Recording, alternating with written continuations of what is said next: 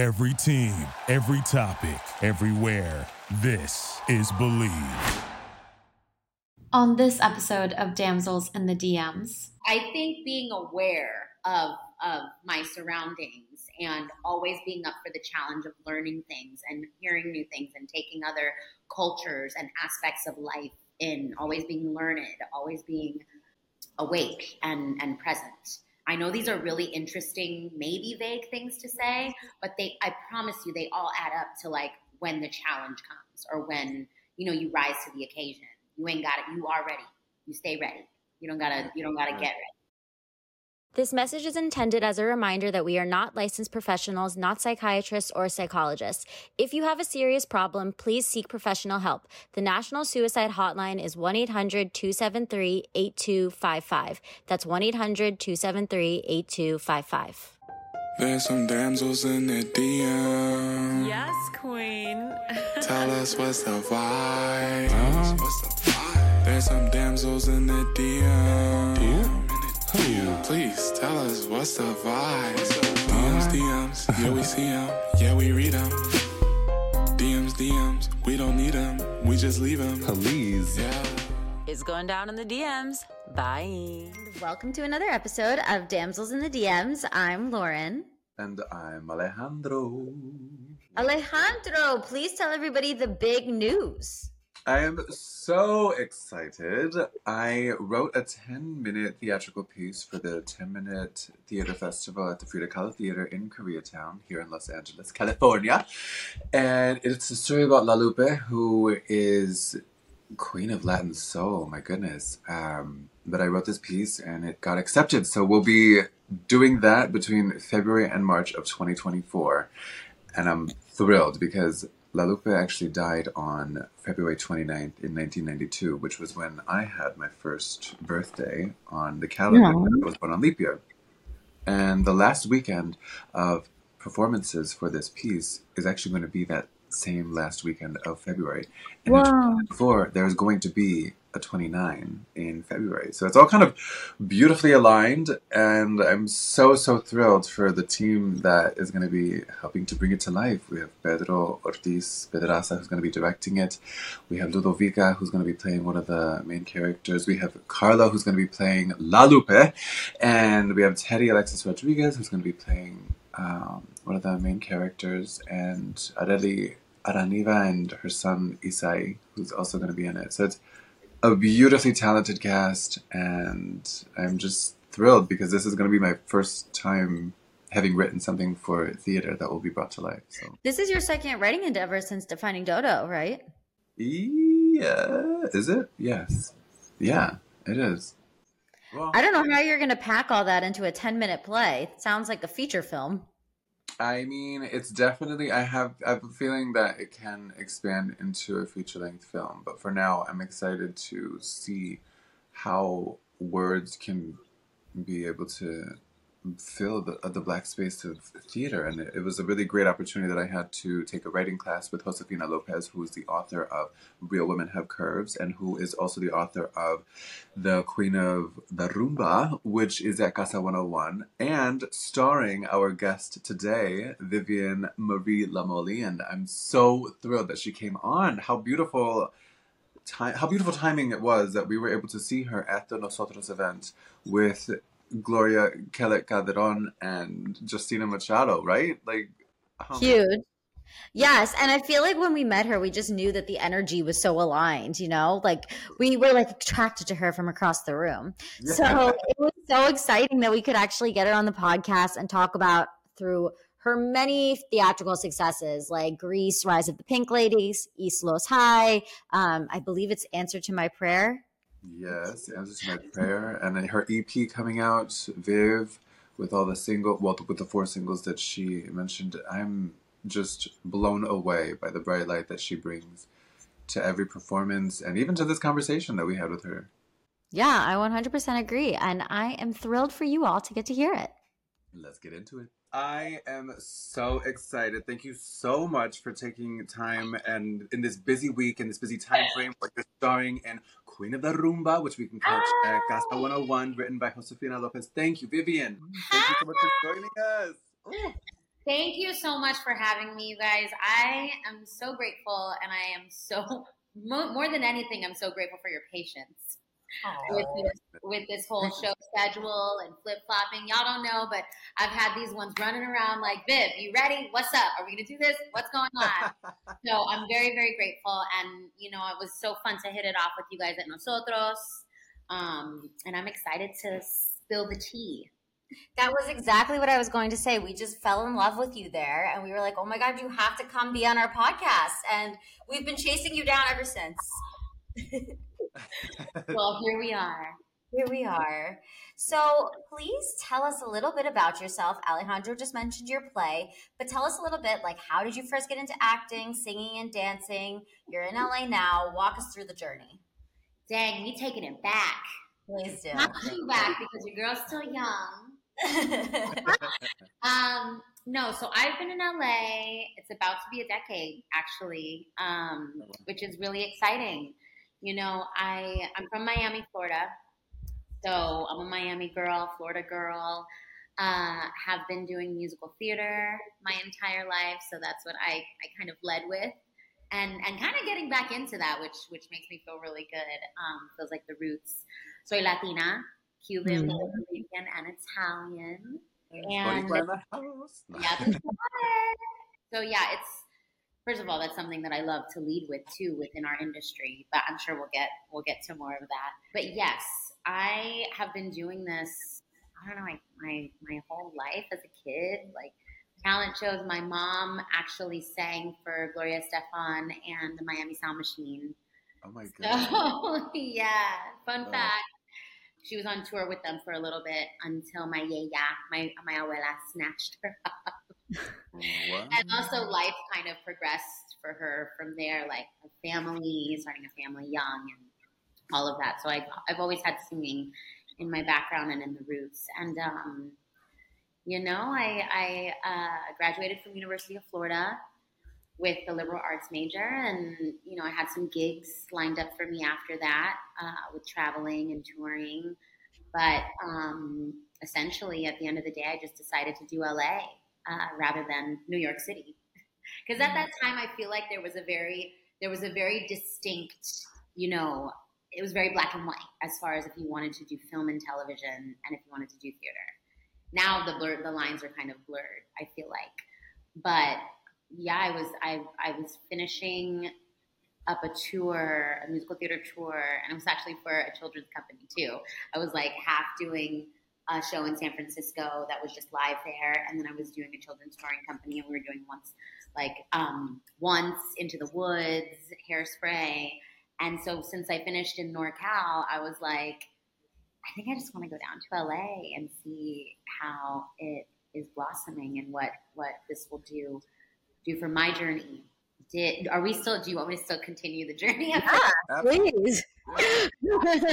all that it's crazy that all of these things are coming to me but yes so from there it's a journey from there uh, once i decided to move down i also had a cousin down here so she um, really led me into a, a path of meeting my agent and and doing that whole process but i was first looking in things like backstage remember that magazine or that like online subscription and Actors Access and stuff. And I ended up getting a Zumba commercial with Miss Blanca Valdez casting.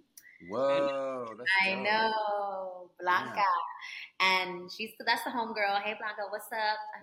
Up, Blanca. right, all of us. Hey Blanca. so, so then I got the call from her of East Los High on Hulu, and Wow. just a very specific phone call because I was already SAG eligible from the Zumba commercial that she cast. She um, cast me and I booked that from my agency, but he was very specific and was like, "Yo, there is a show and there is a role for you, and I need you to come in and be prepared." so she was really looking out. That was that was really what opened the doors for me. East Los High on Hulu, and then the rest is history. Just you know, parts and and movies and co-stars and guest stars and now developing my own stuff. I feel like the power of relationship is so is like a super valuable lesson that I've been learning as uh, the more time I spent here in Los Angeles. So, how did you know, I understand East Los High came from Blanca, but how did the opportunities for Grease and the answer to my prayer come up after?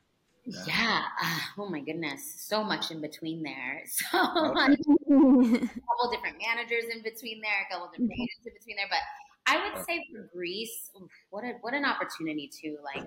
It will always be in my heart and in my. I know. I I just pray. Let's all you know pray and put good good juju and good energy. La, la energía tan buenísimo para eso porque you know we're in strange times and the show the, the show did get canceled on Paramount. So hopefully, you know, we're moving to you can you can see it on on iTunes Music, Apple, and also on um, Amazon. So we're hoping that Amazon will just run with it and continue to go with it because you can see the entire um, first season on that streaming network. But um, you know, with Grease, I think it was just really, like I said, also being so making it so important and so vital that I'm leading with being Latina and a proud Latina at mm-hmm. that. Because Kitty Faciano, she didn't. I'm trying not to curse so hard. You can curse. It's okay. Good, that's right. She didn't fuck around. She was a Puerto Rican mommy in the 50s, and I think I'm getting more into my like young mom roles. And you know, Already, damn. that's uh, low key. That's what I've been kind of saying, but at the same time, I'm like, I embrace it. Please bring it on. Manifestation is real. Um, I literally I played an 18 year old in a project, and then the next day I had an audition for a young mom, and I was like, "Is that just the age range at this point?" Like, Uh, let's be real. Like honestly, I mean, in the play right now with Josefina, I play. She's like 18 or 19, the housemaid, and and also the Afro Latina who shows uh, Alicia Parla how to do the rumba. But um, anyways, she uh, my agency. I mean, CES. I'm with CESD and Brave Artist Management, and I can't express enough how they are familia. Like I really our other host on this project is also with Brave, so I'm Really? sad she's not here. Yeah, Oh, what's who is it? Who? Ash Patel.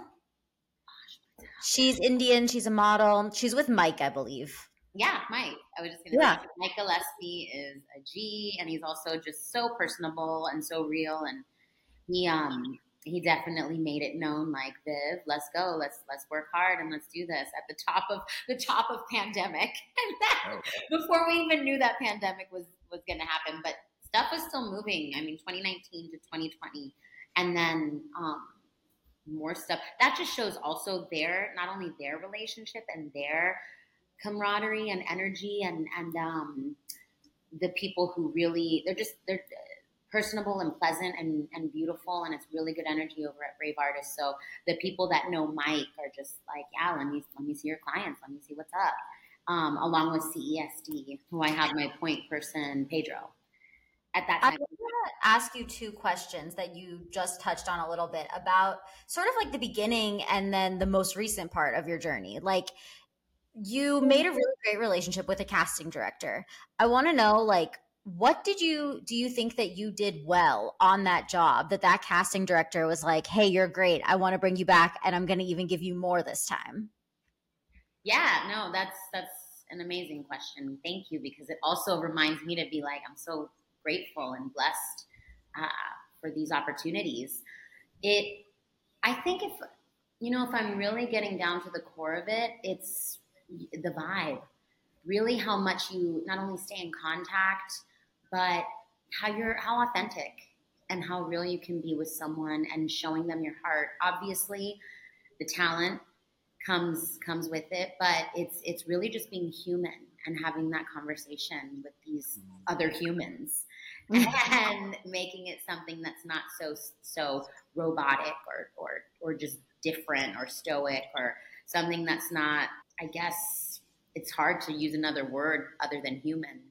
Yeah. being human and open to open to all the possibilities knowing your worth and, and also having those boundaries i think that's now in my life. But at that time i was just like which is also which i think is always what i lead with is an open heart and an open mind and i think that that led the way to a lot of opportunities it afforded me a lot of opportunities being real The second part that I wanted to ask you is like first of all, I know, and I promise we'll get to this, listeners. I know everyone is like, "How did she book Grease?" Like, tell us, like, how did she do that? Walk us through that. Oh, I love that. That's Before we get there, I want to ask you a little bit. Like, obviously, it's amazing to book a role like that, life changing, right? But then something like it getting canceled, which is just the reality of the economy that we're in right now. Like, yeah. how do you handle that type of, you know, like devastation? I think that it is like incredibly devastating when everybody goes through cancellations. Like, how do you get through it, and what did it feel like for you? Well, I was going to say, which is also life changing in a different type of way. You know, it's an interesting time though. Like if it were just canceled and we weren't within a strike, within Yeah. a strike of a strike, and you know, several different personalities and things trying to um, make their way to replace human souls. Uh, you know, if it wasn't in that type of interesting mode, I feel like just I don't want to say attacking the uh, the the cancellation, just addressing, just addressing the cancellation of it. I mean, I think for me, first and foremost, I'm spiritual. I'm a Christian. I'm God fearing chica, and I'm also I believe in our our Lord and Savior, and I always believe like my path will be what it is because it's ordained by God.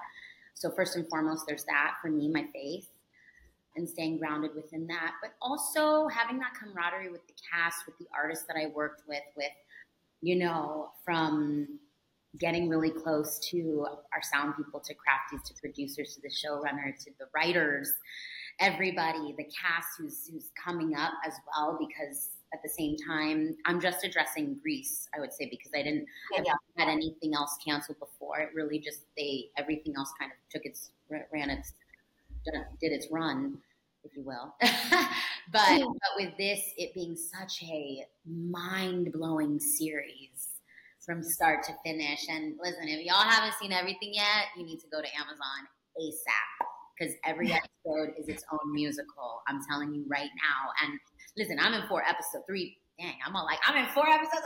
I'm in, I'm in three. I'm all like, kitties all over the place. I was manifesting the next season. Um, no, I was in three episodes, and having said that, yes, that's part of the familia of Grease and the legacy. But these, you know, younger ones coming up as as the um, T-birds and the Pink Ladies and and the, the students, the high schoolers, like it's it's hard because this was their really big thing from not being known, not ever doing TV or film. So I think more for me, it's a very interesting, very isolated situation where I feel like motherly. I feel like, listen, you guys are extremely talented, like beyond, it's just mind blowing to see the choreography. And that's another thing, the choreographers on it. I got really close to Jamal, um, really close to everybody. It's just, you got to keep the spirit up. And, and that's one of my things that I, I really, I think just as me, the, the person that I am, I've always kind of taken that role in life of being like, you know, I'm sorry. if you don't want to interview, what the? like oh. that. Maybe you might have to take that part out. We'll see. It might be funny. No, being that person who wants to lift everybody up and make sure that we stay lifted, I think I've taken that role in life.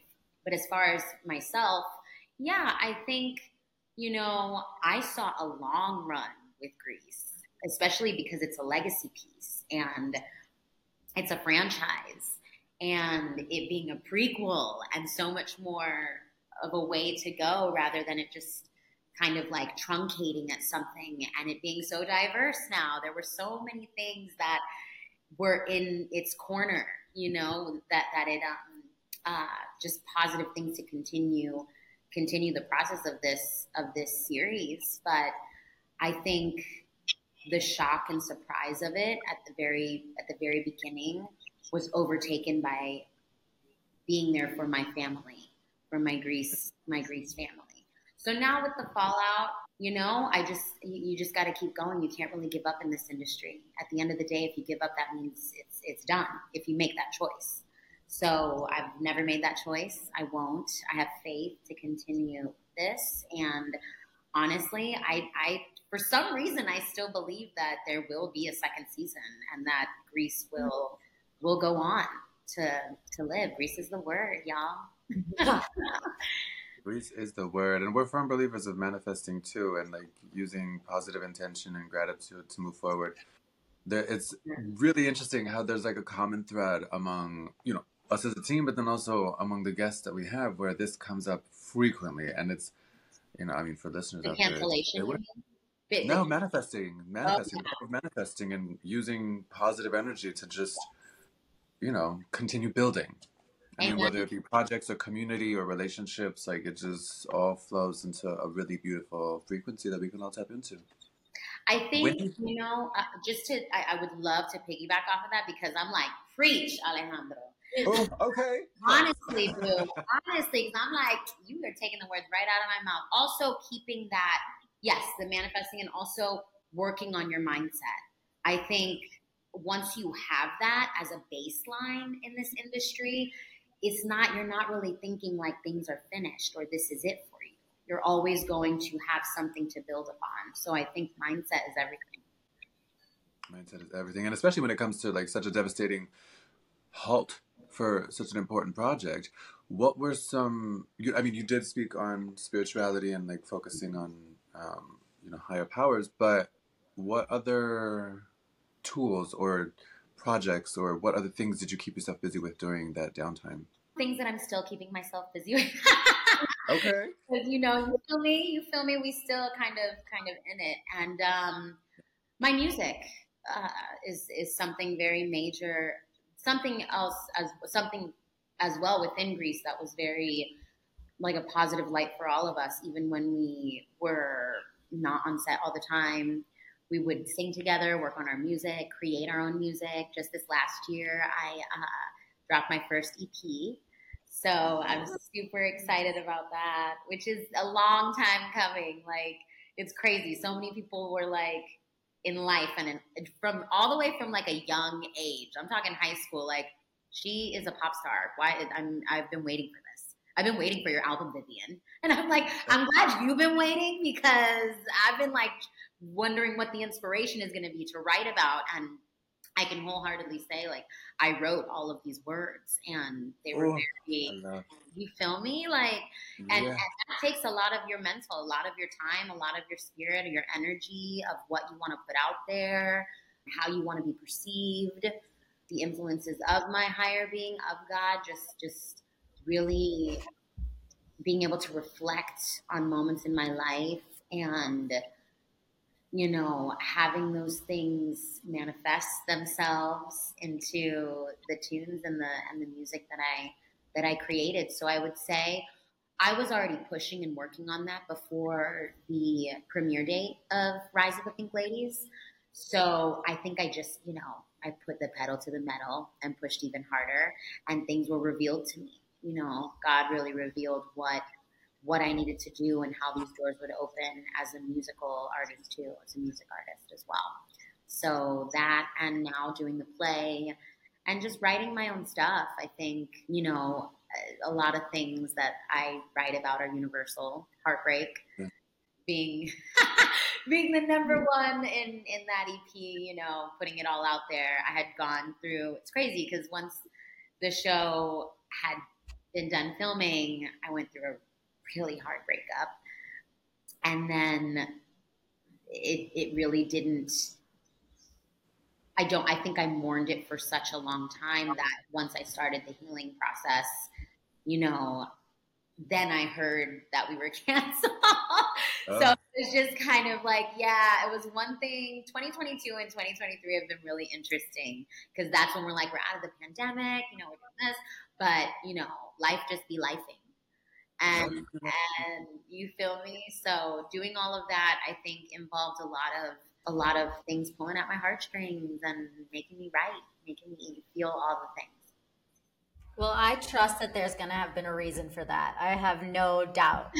Uh, but I want to jump back a little bit into talking about the many different successes you have had um, throughout your acting career. You've got East Los High, as you mentioned, The Rich and the Ruthless, The Answer to My Prayer.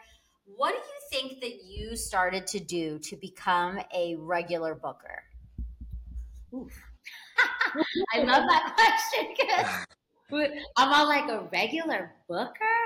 You just But that must feel good though, right? That like you can be called that. yes, because I'm all, I'm all like giving myself a hug. You go, girl. um, it's hard. Some you go, Glen Coco. Why, why, why, do I have to be silly sometimes? I don't know. Maybe that's what keeps it going is the silliness and being lighthearted and keeping things fresh and light. A regular booker, wow. You're not the first person to people to have said that or have had that sentiment for me. And I don't think I stop to think about it. Maybe that's one of the keys to not, you know, to not to, to that's one of the keys to not stop booking. Um, and also wanting to collab with others wanting to always be up for the challenge with my team. You know i work a lot in voiceover as well. So that to me it's so funny because i'll hear different accents or different. This is a very i am seeing someone right now though and I, I don't know why this is i'm veering off just a little I we were speaking to someone who works with him, and he thought he was Latino. And I'm over here. He kept speaking Spanish to him, and I'm like, we walk. I'm like, hey, that's not. That's not. What, what Latino do you think that is? this Uh, timing me thinking he's Latino, and it's definitely like a French or European accent. but he knows Spanish. The guy knows Spanish, so that for me was, you know, a save. I think being aware of of my surroundings and always being up for the challenge of learning things and hearing new things and taking other cultures and aspects of life in, always being learned, always being awake and and present. I know these are really interesting, maybe vague things to say, but they I promise you they all add up to like when the challenge comes or when, you know, you rise to the occasion. You ain't got it, you are ready. You stay ready. You don't gotta you don't gotta get ready. You feel me? So um, I think that's probably the biggest thing for me um, because I've had a lot of diverse parts. Like I've had a lot of different, even just in this play itself, I have I play four or five different characters. Yeah, so if you want to see me like a little loca on stage, running around, doing whatever. right. That- We got until October 22nd, right? We got Yes, you have till October 22nd, and I got tickets for you guys, so we'll we'll get into that later. Yeah, we gotta. I, I booked you guys for, but you gotta. I booked you guys for a weekend, but I'm all like, what if they're not available? I Let's figure out what what night, what show you guys are available. But yeah, I think just staying ready and being open to the opportunity. I understand this the the steps to become a regular booker, the mindset kind of like shift is one thing, but are there uh, typical steps or um, I hear you. things things that you do to prepare for each of these roles? I mean, even for Queen of the Rumba, it's like you're playing five different characters. Are there different strategies you implement to like really dive in when preparing? How do you go about that? business aspect. I know because this is what a beautiful, articulate way of. But yes, the business aspects of it, in in a sense, this is our business. You know, as as actors, is to study others and and human behavior. So I think um, really doing that, like, I don't want to give away too much. Mm, I don't want to give away anything actually because it's a Right. re- they're really interesting uh, roles within the play. So I don't want to I don't want to give away anything. But yeah, diving deep, doing the research, taking class. I mean, I get coachings before each of my like before Greet, I coached with La Gloria Lino. I hope she makes the play the opening weekend. She's amazing. Boricua también. And she's on American Horror Story. She's on a, uh, quite a few different things. Just so graceful and poised. But um, I get coachings before each thing. I'm not really necessarily in class um, uh, regularly, but very specific, isolated moments. I'll get like a coaching for something to um, to rise to that occasion too. And yeah, just being able to study human behavior and what it is that I'm going for. Once, you know, obviously we do that for our auditions and our callbacks, but once you have the role, like it don't stop. No. Do great, do amazing, like you know, above and beyond, so you can offer different choices. It's it's crazy to get to this place to be able to say that kind of stuff, but having this profession as as a regular booker, I guess I would say. Mm. I'm all, I'm all like, wait, what? Right, give yourself that hug again. I know. that again. Damn, that's all on the, on the bottom. And this is all I was gonna say. Not like actor, singer, philanthropist, whatever. Regular booker. and that's also to thank everybody who has been involved within my profession and career and who have loved this ride with me. It's been such a ride and a journey. But yeah, I think doing your due diligence within your role is what's going to make the powers that be, you know, or even yourself have insight to casting other people or to creating your own stuff so that you don't stop. Yeah. Were they self tapes for the most of the auditions? Yeah. I feel like things for me really started picking up. I mean, the mo- the big in person fish that I've gotten, like the Casey Undercover, East Los High. I'm trying to think of another in person. Vanessa Del Rio. That was a whole. I had like four callbacks for that one. You know, those were like gone are the days. You feel me? That so I think self tapes have really. Grease was a self tape. Answer to My Prayer was a self tape. Rich and the Ruthless. Tyler Perry. You know, Tyler Perry when I did All the Queen's Men, another self tape, and that was a quick turnaround. A couple of pilots that didn't really make it through were all were all self tapes. And let me tell you something. I love that everybody's feeling really ready to get back in the room. It's so beautiful. That's so wonderful. I love feeling people's energy too. But I will take self tapes over anything all day, right. every day. I can invite, I can in, I can invent my environment. I Mm. can be in my chonies. Mm-hmm. It's Occasionally, if I want to feel that way, swat. true. No, imagine I gave that away. Hey, y'all. By the way, y'all booked. This is the secret. no, I was fully dressed. But if you could, if you if you wanted to, you could. Like that kind of energy, you can't really, you can't really replace when you're comfortable and you're not like like around other people auditioning for the same thing as you.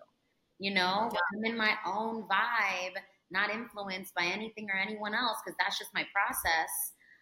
It it, it it hits different. It hits different. So yes, the the answer is a lot of the a lot of the most of the work as of late have all been self tapes. And are you the type of person who likes to read with other actors for your auditions, or can you read with like the wall? Um, when do you mean as a reader? Like when you're taping an audition, let's say for Grease, or for something that's like big and you're excited about, who are you depending on to read the other lines for you? Okay, so you're not talking about just rehearsing it. You're talking about turning in the self tape for it. Yeah. Um, so you, you're saying it could be like a regular other person or an actor because someone I want to know for you. Okay. For you. I was say someone, someone. I think if I mean if you're doing self tape, some you should always have a reader in general. Like if you got to get your abuela, try to figure it out. Figure it out. If you got to get your little sibling who is just starting to read or like learning the lines together, you better figure it out and just get there. Um, I've learned in this process not to count on anyone. Um, really not to rely on the reader to give you that because sometimes actors who book don't be giving you that. True. But I I mean and that comes from I, I do have to say like I'm I'm a lot of a giver. So I'll like just yes man, you know, when you do improv or anything like that, if you're coming from a place of improv or coming from a place of wanting to spice up the role, maybe I'll make it a little too spicy. We got to pull back a little bit. But um but I would say um it's nice to have someone who knows the beats and things like Mhm. that and um can groove with you like that. But you know, I booked Grease with a friend who she's in the entertainment industry, but she my initial audition, I got the call back off of her. She's not an actor by any means.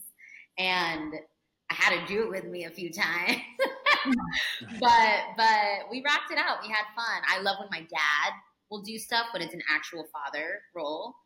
Guess I get a little methody sometimes. Um, but yeah, I I if I can, I'll choose an inspiration for who's reading with me. But if not, then I'll just you know internalize it and go for it with me. I like that you mentioned having fun with it too, because I feel like that's a super critical part of really succeeding in anything you want to do. Mm-hmm. But what might be some other things that you have in your audition process that you think turns it into a booking? You're so right, though, Alejandro, when you say that fun should be in anything that you do. Mhm. It's Yeah. like, why are we doing life if we're not having fun? Seriously. Wait, does that sound bleak? No. it's, not, it's not. Just, just have fun. Just have fun. Woo! Rock it out. you know, you mentioned having fun. That seemed like a really important piece of your audition process. I'm wondering, are there other things that maybe other actors can keep in mind when they're either preparing for the audition tape or, um, you know, executing it? I think you're able to have more fun if you're prepared. You know, being off book is essential for me. I feel like some people could just go in cold and and that's fine, maybe maybe for them. But but for me specifically, I feel like when I'm off book and when I've been doing my research on this role and when I feel human about it, I can have more fun and play. And sometimes we don't get that much time. I get it. Sometimes we don't have that time.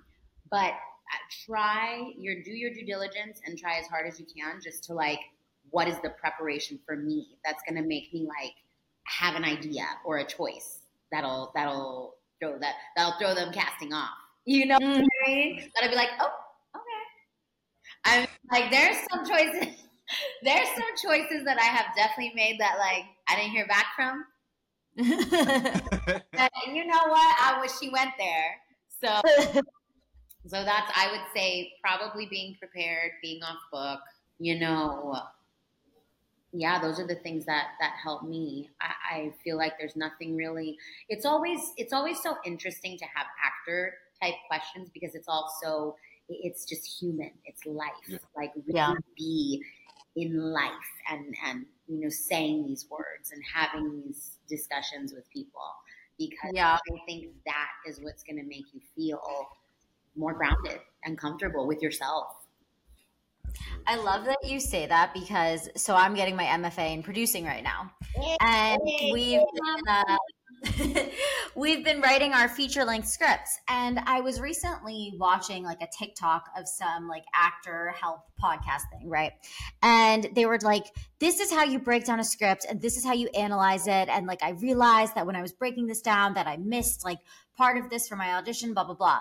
And I was thinking it like you know having written almost three features now. Like, I don't know that I have that type of intention when I'm even writing it for an actor to then like make this whole meal out of it, you know, when they're breaking it down. And I think that that's because, like, as a writer, you're just trying to make it as human as possible to send that character through the journey that we call life and whatever it is that they are particularly going for in the script. Um, because one of the things I wanted to ask you about was like, when you say research, what do you mean by research? And like, you know, because some characters, like, there's not really anything that you can know about them. Like sometimes you get a breakdown and it's like, oh, nice girl, um, 18 to 20, whatever. so for you, those like, breakdowns are happening, they got to get on it with them kinds of breakdowns. Yeah. That that's that's a not only not giving much, but also it sounds like that person is not invested in not as invested as they could be in their project. I'll just put that out there real quick. But I love that question, and I'm hearing you, Lauren. And first of all, felicidades on getting your MFA. You're giving me vibe. You're giving me inspiration because that's that's an amazing feat, and it's something I've been, you know, rolling around in my in my thoughts as well to kind of go back to school and do some stuff too. But anyways, and now that you just said it, it also manifested that even bigger for me. I'm about to be from there like which MFA program I'll go on your podcast and I'll talk to you about um, getting an MFA. yes. Okay. Um, I know. I was just gonna say, can you be your guest? uh, My guest. We gotta figure that out. You should do. Did I just give you guys an idea? Hold on a second. Awesome. I'm like, Was that the time of us having an idea collectively? that was a ding, a ding we from switch the it on the universe. hosts, and we yes, y'all are guests. Um, I guess. Hell yes. No, I would say, as far as the research, I know that's a really like, and it's also such a scientific word. Like, let's be honest. I can only, I guess, I guess if I'm basing it off of experience, I will address the like 18 year old fun loving girl or 18 year old BIPOC, like whatever. for that kind of stuff, that's why we do what we do. I know I said they don't sound like they're invested in their project. That that kind of is like in the back of my mind, but then also my mind goes to, "Oh, let me have fun with this one." If you ain't saying nothing about her or them or it, let's go. This is a whole free for all for me to have some fun. 18 years old, just graduating maybe. Or was she, you know, is it her, is she like a little bit of a late bloomer, just coming into high school? Make a hobby for her, make a, you know, that sort of thing. But if it, if it is someone like Vanessa Del Rio, I know I totally jumped into someone who is actually a real person. I mean, do we know who Vanessa Del Rio is? Do we know about this the situation? Share with our listeners. Okay, okay. If we, if we can go there, we go. She's an interesting one to break. Actually, that's one of the characters that is one of the interesting ones to talk about. The first um, Afro Latina adult star, adult porn star, and I watched her films. adult film star. I mean, I, I had to study who she was, what she did, how she. The, the biggest thing for me with her, and I get it. Everybody could be like, I know you've been doing your research. I know you got to watch those, you know, adult films. And I'm just like, if we're looking at it at our profession and a professional standpoint, obviously, yes, I'm watching these films, but at the end of the day, she gives it all she's got. That's what I'm taking away from it. What I'm taking away from it is that she leaves no prisoners. She leaves no room for prisoners. Like she's, she is anything that's in her path is just like um, a sexual just I don't even know how to say it. Like she's so tenacious. She's so ravenous that rather than it being someone who's like dainty and submissive and that sort of thing, it's it's more of like the complete opposite of that. So even the way she talks, from the way she talks to the way that she walks to the where she's from, New York, like the whole vibe of, of New York City in the 70s. You feel me? So you got to look at the era. You got to look at who was surrounding her at that time. You got to look at from how she did her own makeup and her own lips, sus labios, to why she only wore fishnets and red heels. Like all of that is so important for you to feel like this character. And then Kitty, Miss Kitty from Grease, 1950s housewife you know, Puerto Rican, though, assimilating to the culture of Rydell High. And a lot of the people that I look to, my tias, my, my abuelas and my tias, but what it all came down to was my mother, honestly, mm. assimilating when we moved to a white town from Miami. I'm gonna say it like that. It is what it is. At that time, mm-hmm. very white, of, of you know, affluent, affluent town outside of Orlando called Clermont, and it was a little even country. So she would not make herself invisible. Like, obviously, we could never be invisible. And that's still something that I very much so am not trying to do social coding. It's coding, or is that what it's called? Oh, code switching? Code switching, yeah. Things like that. My, you know, at that time, early 2000s, mid 2000s, like she was still code switching and having that sort of like mm-hmm. she would change when it would be like our white neighbors or our, you know, and she gave me a lot of life for Kitty. Like even a lot of our family would watch, they'd be like, damn, she's like Jackie. Like she's uh, like her mom. Like, what a compliment. I know. I was like, I, it just made me feel not just because of the research within real women in my life, but to take that and make it something that was in a completely different era and just in the Grease universe was was a really cool thing, cool and fun thing for me because we're keeping it fun. But uh, yeah, I think that is the research that we do. And if you're really given nothing, then that gives you even more room to play, in my opinion. Oh my goodness. Yeah. Loving the play, but and I love this connective thread. I keep saying connective thread, right? What other words can I use? But there's this oh, commonality there's this commonality that I'm hearing you describe where the roles that you take on are these really vibrant sources of energy that are facing adversity, um, either on one level or multiple levels in their daily experiences. But I am curious of the roles that you have been able to fulfill, which do you think, or which few do you think have had um, a super, super positive impact in your life? If you could like choose like the top three or top one, what would those be? That's such a good question. Well, these questions are so good. Oh, You're stuck thank you. with me. I'm all like, I'm all like, you guys, I didn't get these questions beforehand, so I low key, low key, but maybe high key. I'm like, what are we? No, I tough, and like, yeah, that's what you'll get from me is a hundred, keeping it a hundred, which I love that um, I can be that with y'all. I'm stalling for the question. No, I'm just kidding. uh, Kitty Facciano, number one, first and foremost, for sure. I mean, now being in my womanhood and being in this grace of of uh, being a girl mom, as far as Mm. Kitty, and also having facing the adversity that she did, uh, but also trying to navigate within the world of also having her daughters be respectful, respected and respectful.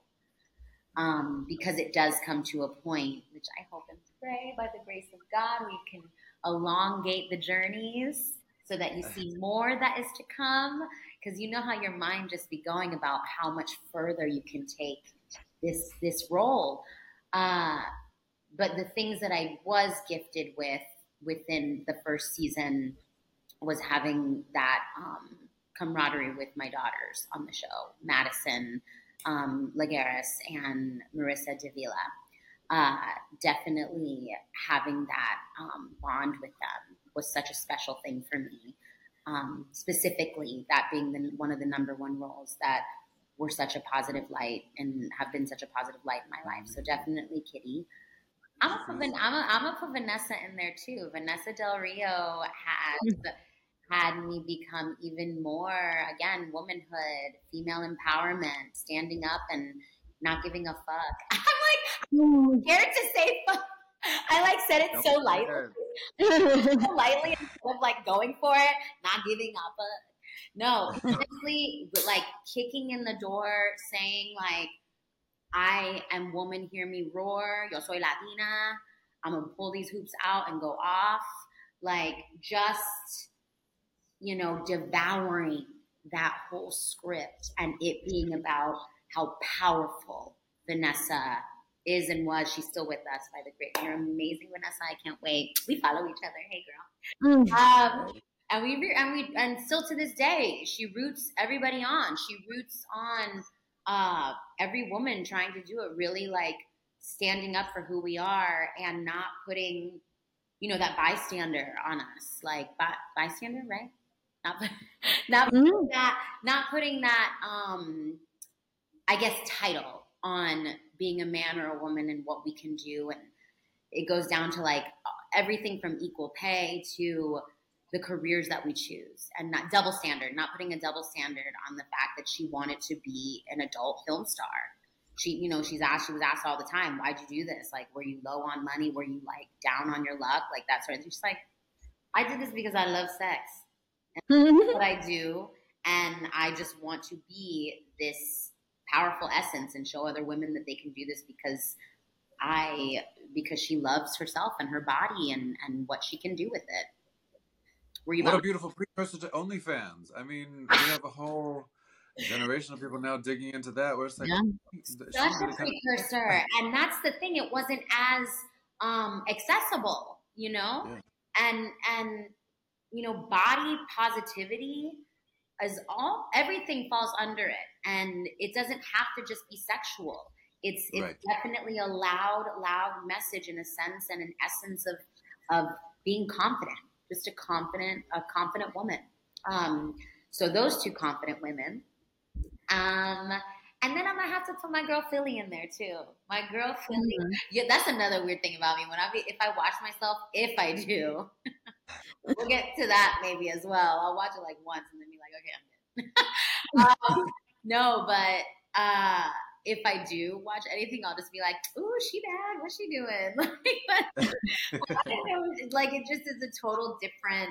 I'm I'm I compartmentalize it and I'm like kind of observe from the outside. It's an interesting thing. But Philly, you know, as a girl, I would say getting into adulthood, getting into becoming a young woman and coming of age and giving all of her girlfriends advice on sex or even though she haven't she maybe maybe she was fake it to make it but she was Hmm. still confident in not giving it up so easy. Not um you know being one of my hashtags one of the hashtags that was made for me was hashtag elh philly keeps it 100 so i was just like i guess if that's what they're getting from this that's amazing to me because that's that's such a big dynamic message to give to younger uh, younger crowds women and men um, you know young girls and boys alike. Um, also just gender fluid gender neutral. Everyone at the end of the day can take a message of just making sure that we see ourselves as someone in this world rather than being told what to do and how to live and I know it's hard when you're raised a certain way and it all comes from from where you come from. But I think actually I know that was one of the few shows that really um, gave high schoolers and kids and, and anyone who could get their hands on it, no matter what demographic. Maybe you're in your 20s or 30s and you're you're still struggling with that sort of notion that I don't know if I can be who I really want to be.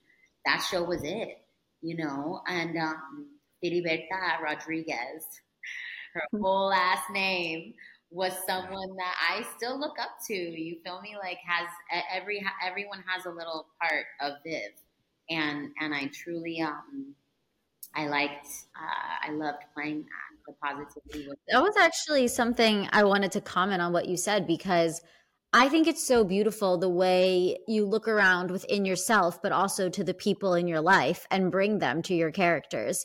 Particularly like bringing your mom to Kitty.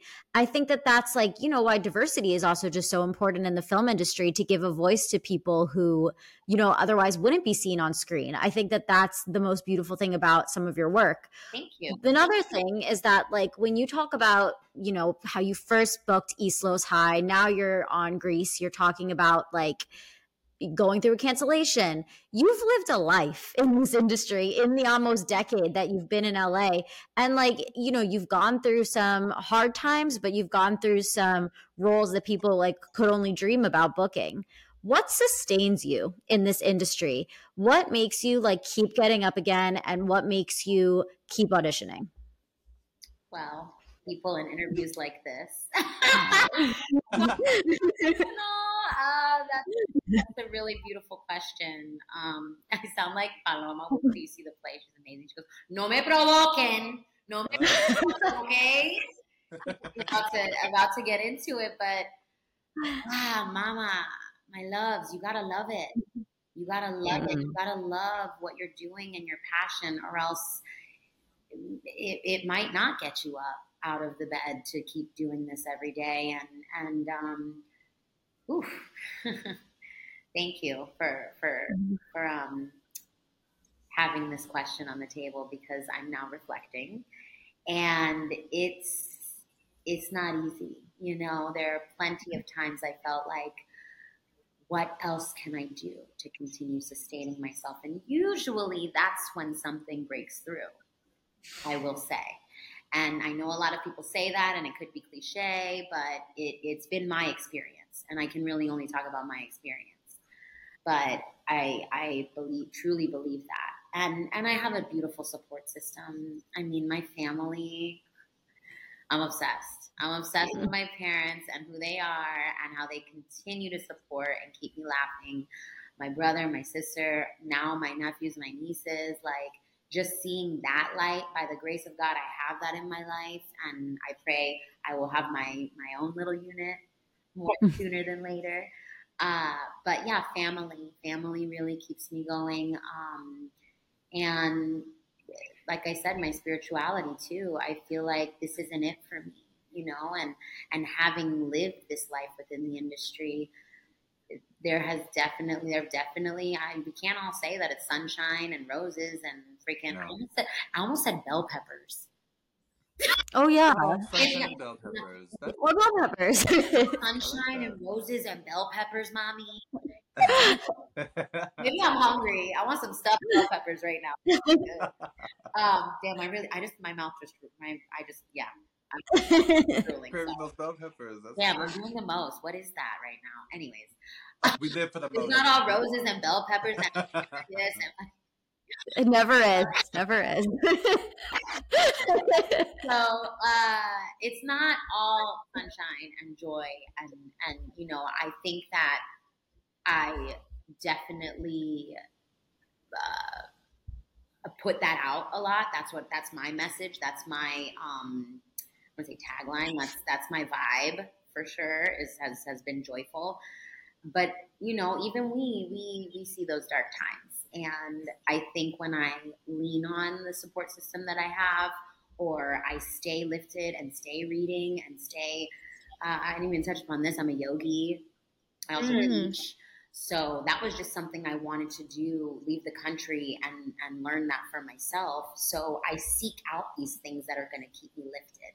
And we have to take the initiative to do that. So I think all of that bundled into one. Beautiful. Bundled into It's so beautiful. Thank Oh. you. Just let's get into the regulars since you have well you're yogi you Yeah. are doing you have busy weekends i'm sure i know with theater work but you know during the week when you have downtime or even during your busy times what are some Yeah. things that you put into your morning routine or healthy habits that What a you good live by, live by that like listeners need to like try and tap into What a good segue. I wasn't even planning on like into that. Yeah, um, yoga for sure. I mean, wait, I that's I I I will honestly say that's like like giggle about gig like giggle a little bit about it, but I this is what I say all the time. If you're not doing yoga, what are you doing? Like you're putting so many more years on your life. First of all, and I know we want to live forever like J Lo, but it just you know putting that and implementing that and you don't have to start and finish your day. Like i'm not listen I, I won't i won't sit here and say that i do my yoga every day but when i do untouchable. Like i'll walk back out into the world and i'm like "Ah, what? Honking? Traffic? Oh, who don't affect a rude, hands up. obnoxious person good luck good luck not being seen or heard, oof, you're bad. you're bad. Yeah, so, so many, anything that could come at you, I can combat it with having just uh, being on a vibe of compassion, of good energy, and sweating and working out and, and really getting physical with it. So I definitely do a meditation every morning. That I can't not do. I'm on Agree. I'm on Insight Timer. You too? You like to meditate? Huge meditator. Uh, Need it. and you know, I never used to. know- I when people would say that, I would just be like, you would just be doing this and sitting there by yourself, and it would all be quiet. There's several methods of meditation. So choose what's right for you. I'm on an app called Insight Timer. I don't know if you two have heard of it. I love it. Um, and it gives me something every day. I can even choose a topic that I'm feeling that day. So that and working out. It's it's interesting because I don't really I say working out, but it gives you this notion of the gym. And I really don't be like picking up weights and putting them down. I, I don't. Mm-hmm. That's not like the workout for me. I'll be in dance class. I'll be at salsa nights. Vocal warm up, singing is a workout for me. But hot yoga is probably my number one. Like if you look at any of my stories, you're gonna see some sort of hot yoga. She's at hot eight every, almost every day. Love hot eight. Hot eight, and I know this is listen. This is free advertisement. But you be doing a body good. So, um, you know, you see change, and then when you see changes in your body, the way you're breathing, how healthy you are, it, it lifts you up. You can't help but look at yourself in the mirror and be like, okay, you look good. Like, and have and just have that extra pep in your step. So, um, definitely that. I like to keep drinking water all day. I do. I do have caffeine here, here and there. but um, uh, drinking your water, minding your business, and staying staying worked out and physical. Um, yeah, those are things that I, I live by that I can't that I can't not have on my list of essentials. I love it. So you've mentioned things that help you stay grounded and centered. But please tell us about the funniest, the wildest, most intriguing, or inspiring DM that you've ever received that's th- completely thrown you off course. I mean, when I saw that and I was thinking about that, I was like, there's too many. Okay. Well, damn. Love that. No, and I don't mean that. Is that I just like it's it's it just is so funny what people come up with sometimes. Like, you know what I mean? I can't. Let me think. I mean, a lot of it. I can't. It's funny to me. I can't. It's it's. y'all know who you are, you weirdo. I would say it has to do with yoga sometimes. Like, like I know, I know. Like, I'm trying to figure out exactly how he worded it, but some dude slid up in the DMs and was like, "That downward dog is a must. Why don't you back it up?" Like, yes, oh, like oh something crazy sexual about it, but and something so essential and spiritual in my life and making it like that for him, I was like, you know what? You can go somewhere with that, but also live your life, whatever. Like that's not affecting my aura or Alejandro was like, know, I that's, if that's the way you choose to continue your journey, go right ahead. I'll delete it right away.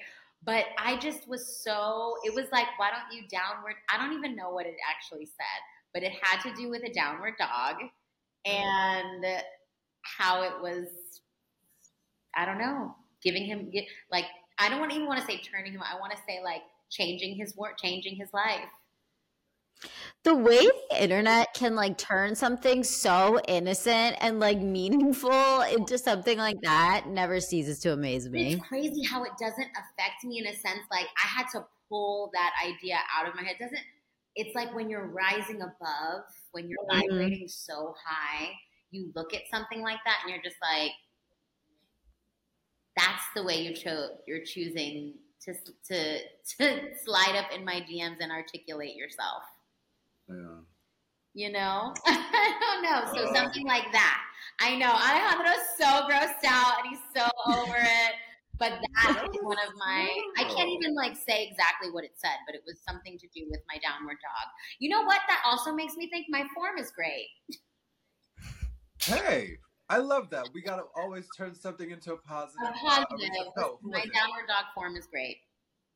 Yes. You're welcome. It was I'm, I'm, she said we gotta accentuate the positive. You're welcome. okay. Well, I think that we have a more positive DM of the week this week than that one. Not that it's that much harder to do than have a positive one, but, but anyway. Um, so the DM of the week asked what your favorite role has been, but I'm going to change it because I feel like you kind of answered that question. So I am going to throw you a curveball and ask you when your EP comes out, what would be the most iconic venue for you to play at and why? Mm, yeah. I'm obsessed. And here's the thing though whoever created that DM, I, I'm so grateful. I'm hoping that you slipping it up. They're probably like, but I wanted her to answer. I'm all like, I answered it for y'all. she said, yeah. I gave you three of them. No, I, yeah. I do. I uh so grateful for this question because my music is so near and dear to me, Lauren and Alejandro, mm-hmm. and I love that you're putting some spotlight on it. Okay. So my EP actually you can find it now on Apple Music and on Spotify. Uh, so it's dropped. It dropped on my father's birthday. Actually, I did that for a specific reason. And the single, my first single, dropped on Valentine's, and it was a breakup song. So I was very specific this year about what I was doing. Um, you know, I was able to sing a bit of it at the Whisky, the Whisky, mm. a bit of my my single. Um, which I was very grateful for for having that opportunity, uh, which is also an iconic venue, which I'm grateful to be on that stage. But um, to do a full kind of release of more just featuring my my EP, and it could be anywhere. Uh, you know what, babe? There's so uh, there's so many iconic venues in LA, in in in Hollywood, and in, whew, okay. Uh, if I were to just because I'm thinking for me, I'm like, I'm ready to do something small first, like the Hotel Cafe or Cap- Hotel Cafe. Uh, but if I'm thinking, let, let's go big, honey. Let's go. Go big. Yeah. Yeah, why don't I just say it? Hollywood Bowl. Yes. Yeah, I was hell yeah. I was gonna Hollywood Bowl. I will be performing Viv. That's what it's called. It's a self-titled album at the Hollywood Bowl. Whether it be for opening up for Alicia Keys. Look at me. Look at me. Yeah. Oh, this is the way you should be thinking. Yeah. Brandi Carlile opening up for the vibe of her, of SZA. I'm like, women, please listen to me right now. I got y'all. A new Lauryn Hill coming out. No, I I love a good outdoor venue, and Hollywood Bowl is the way to do it. Take us Hell to yeah. the bowl. Take us to the bowl. We will meet you there. Well, you know, my there might be just a couple steps before there, but the Hollywood Bowl is gonna happen. That's it. it's happening. It's happening. So that that It's question. already happening. Wait, so you said the name of the EP is Viv, but what's the name of the single that um, you were mentioning earlier? cruel, actually. I know, right? Now you really hear it all.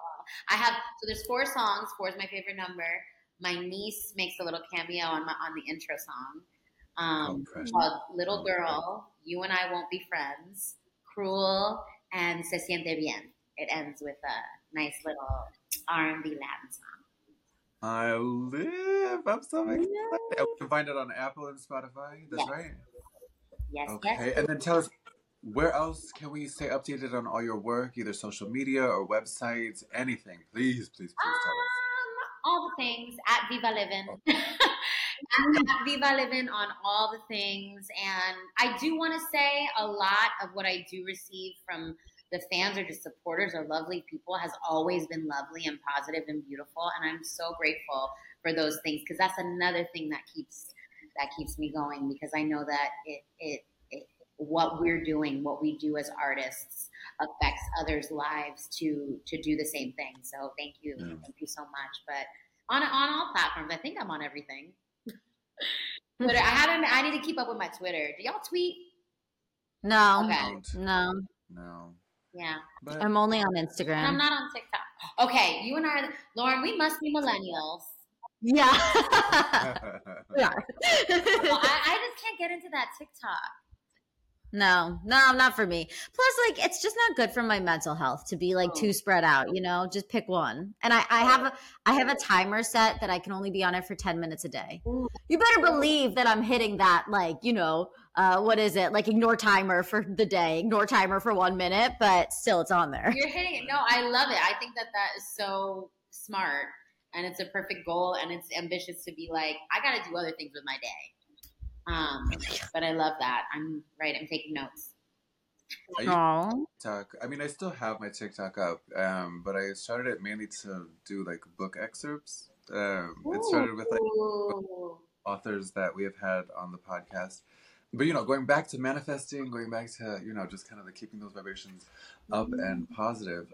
I think it's so fascinating, and I shared this with you when I, we met at Nosotros. But Okay. I have been obsessed with the name Vivian for ever since ever since I started like coming to the idea of like, okay, maybe I can have children of my own.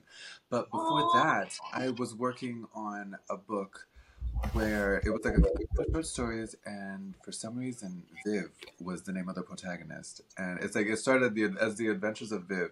It's still kind of like in the works and in the back burner. but So tickled that we are having this conversation, that we met at Nosotros, and that we are here today. So this gift of a conversation that you have shared with us, I am eternally grateful for, and I just wish you the best of luck in all your endeavors. And I'm so excited to see you shine on stage at Queen Yes. Ba at Casa 101. I'm so, just thank you, thank you, thank you, thank you. You are such a bright I'm speechless, and also way more emotional than I thought I was going to get on this this week. what I want to hear about your book, and I want to be inspired by it too. That's oh my gosh, you have my heart, and Ah. I love you guys. I love that we did this. I love that you we love you. made time for me and all the chaos in the world. It was worth it. It was worth all the chaos. Both ways. The feeling is all the time. completely mutual, and we gonna roll out the red carpet when you come to the Queen of the Rumba. Uh, just let me know. We'll be talking about it when you guys are ready to ready to grace me with your presence. Aw. Okay. All right. Well, we are so grateful for you being here. Thank you so much for coming on and taking the time. Thank you both so much. Love this. Love you. Mwah. All right, everybody. Well, thank you so much for listening to another episode of Damsels in the DMs. We are always ready for your DMs, your letters, your voicemails, your positive reviews, your questions, anything that helps us meet your needs in terms of what you want to learn, who you want to hear from, and what kind of tips you're looking for, whether you're seeking to grow creatively or professionally. Absolutely. All right, everybody. Well, it's been another episode of Damsels in the DMs. Until next time. It's going down in the DMs. Mm. Bye.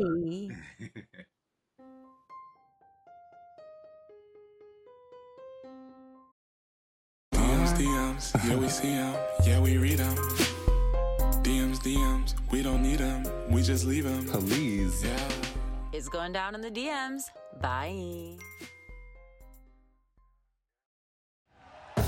Thank you for listening to Bleav. You can show support to your host by subscribing to the show and giving us a five star rating on your preferred platform.